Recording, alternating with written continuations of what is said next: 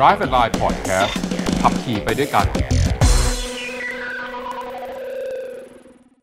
ครับกลับมาพบกันกับ Drive and Ride Podcast อีกครั้งนะครับ วันนี้มีคำถามมานะครับ คนที่สนใจอยากรู้เรื่องการใช้รถ แล้วก็รถบางจำพวกบางประเภทเนี่ยมันมีการใช้ที่ต้องบอกว่า มันมีข้อจำกัดไง ใช้ยากก็เปล่า อุปสรรคของมันคืออะไร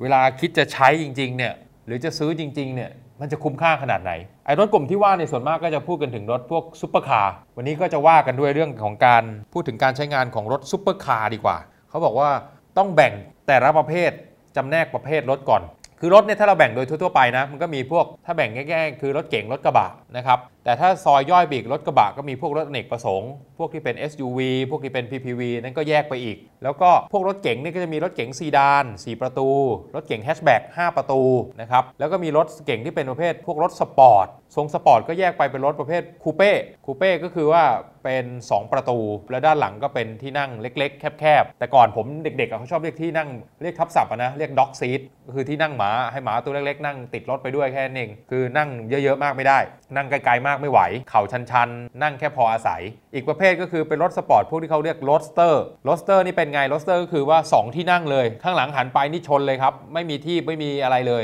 2 ที่นั่งเบียดๆกันอยู่ ถ้านึกภาพไม่ออกไอ้ประเภท roadster นี่ก็คืออะไร BM Z4 ไง Z4 อย่างเงี้ย Porsche Boxster อย่างเงี้ยคือเบาะชนกับผนังด้านหลังเลยไอ้เงี้ยเขาเรียกพวก roadster แล้วส่วนมาก roadster ก็จะต้องเปิดประทุนได้ด้วยนะครับแต่ถ้าเกิดว่ายกระดับขึ้นไปอีกนะในกลุ่มนี้ต้องเรียกว่าเป็นรถสปอร์ตคาร์ ยกระดับขึ้นอีกก็ต้องเรียกว่าในกลุ่มซุปเปอร์คาร์บางคนบอกเอาอะไรมาแยก คือถามผมนะ แยกง่ายๆ เอาราคา คือแยกด้วยราคาก่อน สปอร์ตคาร์ก็อยู่ประมาณสัก ผมว่านะ หลักระดับ 5 ล้านบวกลบ แต่ถ้าเกิดว่ายกระดับขึ้นไปเป็นพวกซุปเปอร์คาร์ผมว่าต้องแตะระดับ 10 ล้านขึ้นไปอะ ก็เป็นแต่ละประเภทนะครับอ๋อ ยังไม่จบ สุดท้ายต้องมีเรียกพวกที่เรียก hypercar อันนี้ไม่รู้เคยได้ยินหรือเปล่านะ hypercar ก็ประเภทโทษนะครับ รถประเภทโคตรหายาก โคตรแพง Bugatti Veyron อย่างเนี้ย คันหนึ่งร้อยล้าน Paganiคันหนึ่งเป็นร้อยล้านแมคลาเรนที่แบบรุ่นท็อปท็อปเฟอร์รารี่รุ่นท็อปท็อปพวกนี้ต้องยกให้เป็น hypercar hypercar คืออะไร แพงสุด แรงสุด พิเศษสุด ส่วนมากพวก hypercar นี่คือ customize custom-made handmade คือทำมือทุกชิ้นครับเอาคนประกอบอย่างเดียวเลย โรงงานมีหน้าที่ทำชิ้นส่วนหลักๆ มาโครงสร้างอะไรแค่นึงที่เหลือคน จะเป็นผนังประตูพรมพื้นรถอะไรเนี่ยใช้มือคนทั้งหมด แล้วก็เหมือนเราไปตัดเย็บเสื้อผ้าวัดตัวตัดอะแล้วก็ลงรายละเอียดได้ เช่น ผมอาจจะบอกว่าเฮ้ยผมใส่ตรงลายเบาะเป็นตัวชื่อผมเป็นชื่อบอมเลย มีลายเซ็นที่เป็นเอกลักษณ์ของผมเอง แล้วก็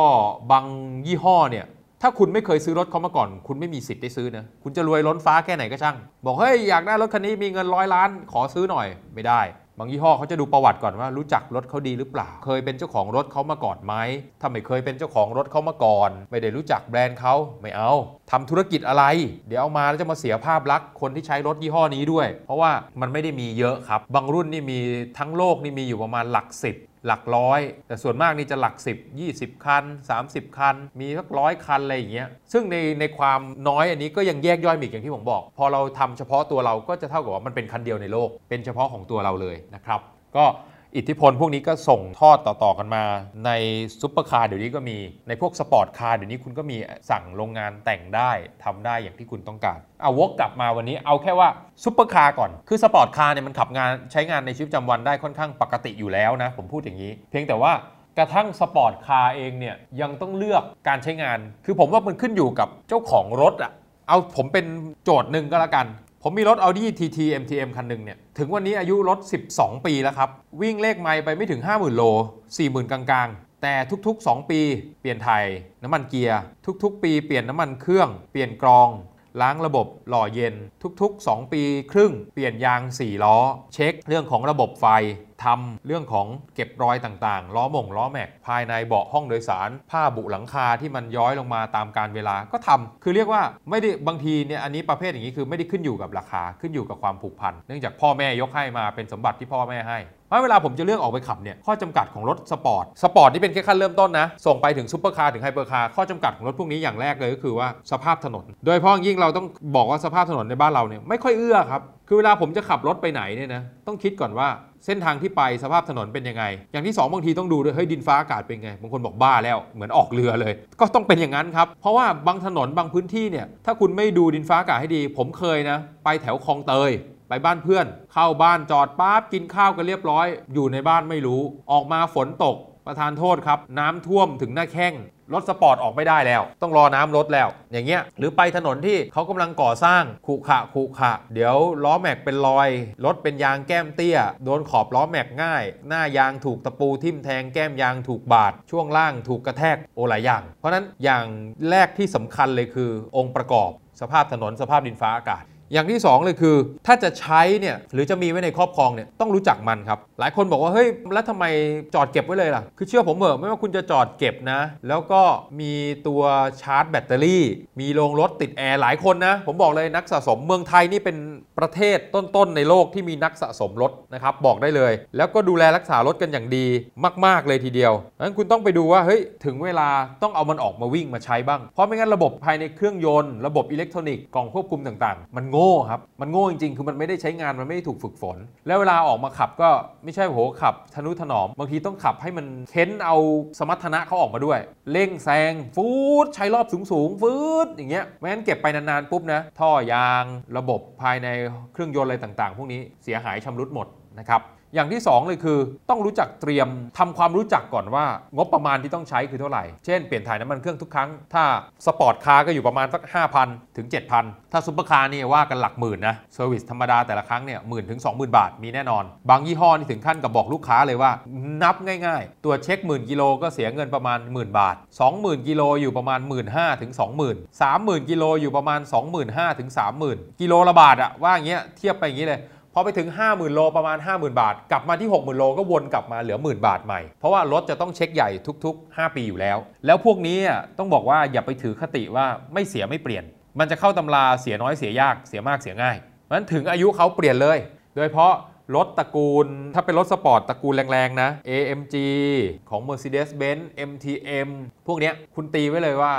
ทุก ๆ 5 ปีต้องมี service ใหญ่สักครั้งหนึ่งนะครับถึงอายุที่จะต้องเปลี่ยนของเขา แต่ถ้าเป็นซุปเปอร์คาร์ก็อย่างที่บอกก็ราคาก็จะขยับแตกต่างไปอีกหน่อยหนึ่งสุดท้ายเนี่ยคือเรื่องของการใช้งานที่ต้องบอกว่ามีข้อจำกัด จะเห็นได้ว่ารถซุปเปอร์คาร์เนี่ยนะครับไม่ค่อยมีใครใช้วิ่งเยอะหรอก เพราะอะไร 1. ค่าสึกหรอมันสูง 2. ความเสี่ยงครับ บ้านเรารถติด ๆ อย่างเงี้ย คุณไปเจอมอเตอร์ไซค์เฉี่ยวชน คุณไปเจอรถบรรทุกของเฉียวชน โอ้โห ค่าซ่อมจมเลย ผมเนี่ยเคยขับรถของคุณพ่อ คันแรกเลยมี Porsche Cayenne ตัวนั้นเป็น S Hybrid ยังไม่เป็นปลั๊กอิน ขับไปปั๊บมอเตอร์ไซค์รับจ้างเลี้ยวเลี้ยวออกจากซอยผิดด้วยนะครับ เลี้ยวพุ่งออกมาชนเข้าตรงหน้ารถตรงซุ้มล้อหน้าเลยตึ้มเรียกประกันมามอเตอร์ไซค์บอกว่าโอ้เนี่ยจ่ายจะจ่ายค่าซ่อมสีให้เอาไปพันหนึ่งประกันมาหัวล้อกากเลยคันหันไปบอกมอเตอร์ไซค์ว่าค่าเข้าศูนย์ก็นี่ประกันชั้นหนึ่งเข้าศูนย์ซ่อมสี เฉพาะตรงล้อแม็กตรงซุ้มล้อเนี่ยน่าจะมีประมาณ 5-6หมื่นบาท มอเตอร์ไซค์ร้องไห้ อย่างเงี้ยคือสิ่งที่จะต้องคิดไว้ก็คือว่าความเสี่ยงที่เกิดขึ้น เพราะฉะนั้นคนก็ไม่ค่อยใช้วิ่งเยอะ คนไม่ค่อยใช้เยอะ เรียกว่าผมว่ามันเป็นมันเป็นการสนองนิด คนมีความฝันตั้งแต่วัยเด็ก อยากขับรถเปิดประทุนสักครั้งในชีวิตตอนที่อยากได้เนี่ยฐานะยังไม่ค่อยดีกำลังก่อร่างสร้างตัวยังเป็นเด็กเรียนหนังสืออยู่หารายได้ด้วยตัวเองไม่ได้ อยากขับรถซุปเปอร์คาร์สักครั้งในชีวิต เพราะว่าโอ้เห็นในหนังเห็นเซเลบริตี้ดารา คนดังเขาขับกันนั้นสักครั้งในชีวิตขอขับซะหน่อย มันเป็นเรื่องของสนอง need ก็ต้องเตรียมไว้ด้วยนะครับผมว่าความคุ้มค่าทางการใช้งาน มีแต่ไม่ได้วัดด้วยเลขกิโล วัดด้วยว่าทุกครั้งที่คุณใช้งานมันน่ะคุณมีความสุขที่ได้ขับ คุณสนุกกับสมรรถนะของมัน อันนี้คือความคุ้มค่าของรถซุปเปอร์คาร์อีกอย่างหนึ่งก็คือข้อดีของซุปเปอร์คาร์เนี่ยต้องบอกว่าไม่ค่อยตกยุค การซื้อซุปเปอร์คาร์ไม่ว่าคุณจะซื้อรถอายุ 10 ปี 20 ปี มันก็ยังดูมีความคลาสสิกของมันอะดูมีความเป็นซุปเปอร์คาร์อยู่ดี มันบ่งบอกด้วยตัวมันเองไม่ว่าจะเป็นแบรนด์ Porsche Ferrari Lamborghini McLaren Bentley Rolls-Royce คือรถ ซุปเปอร์คาร์ทั้งหลายเนี่ยนะมันมีคุณค่าในตัวมัน มันมีความภาคภูมิใจในตัวมันเอง ท้ายที่สุดต้องดูอื่น ๆ ที่มันประกอบครับ เช่น ถ้าคุณขับซุปเปอร์คาร์ขับแบบเต็มสมรรถนะแน่นอนค่าน้ำมัน เพราะว่าสมรรถนะมันสูง เราคุยถึงเรื่องความแรง เราไม่ได้คุยถึงเรื่องประหยัดน้ำมัน 2. ทำประกันขี้หมูขี้หมาเลยนะ ผมบอกเลยซุปเปอร์คาร์เนี่ยถ้าทำประกันภัยเนี่ยปีหนึ่งต้องมีขั้นต่ำเลยนะแสนบาท แสนสองหมื่นบาทอะประกันนี่ตกเดือนละหมื่นบาทมีแน่นอน เพราะฉะนั้นต้องชั่งใจบวกลบคูณหารให้ดี แล้วยังมีอ c เซสซอรี่อื่นอีกพอเราซื้อซุปเปอร์คาร์มาปุ๊บคุณจะเห็นว่าอะไรที่ใช้ต้องดีที่สุดโรงรถต้องทำใหม่ บางคนทำโรงรถเป็นล้านก็มีนะ ติดแอร์เก็บซุปเปอร์คาร์ aromatherapy ต้องมีกลิ่นมีอบอวน คือดูแลรักษาอย่างดีตามมาก็คือว่าคนที่มีซุปเปอร์คาร์เนี่ยเอาไปป้องกันสี ไม่ค่อยได้ขับหรอก แต่ต้องเคลือบไว้หน่อย ต้องมีทั้งประเภทใช้ฟิล์มหุ้ม มีทั้งประเภทเคลือบแว็กซ์ขัดเงา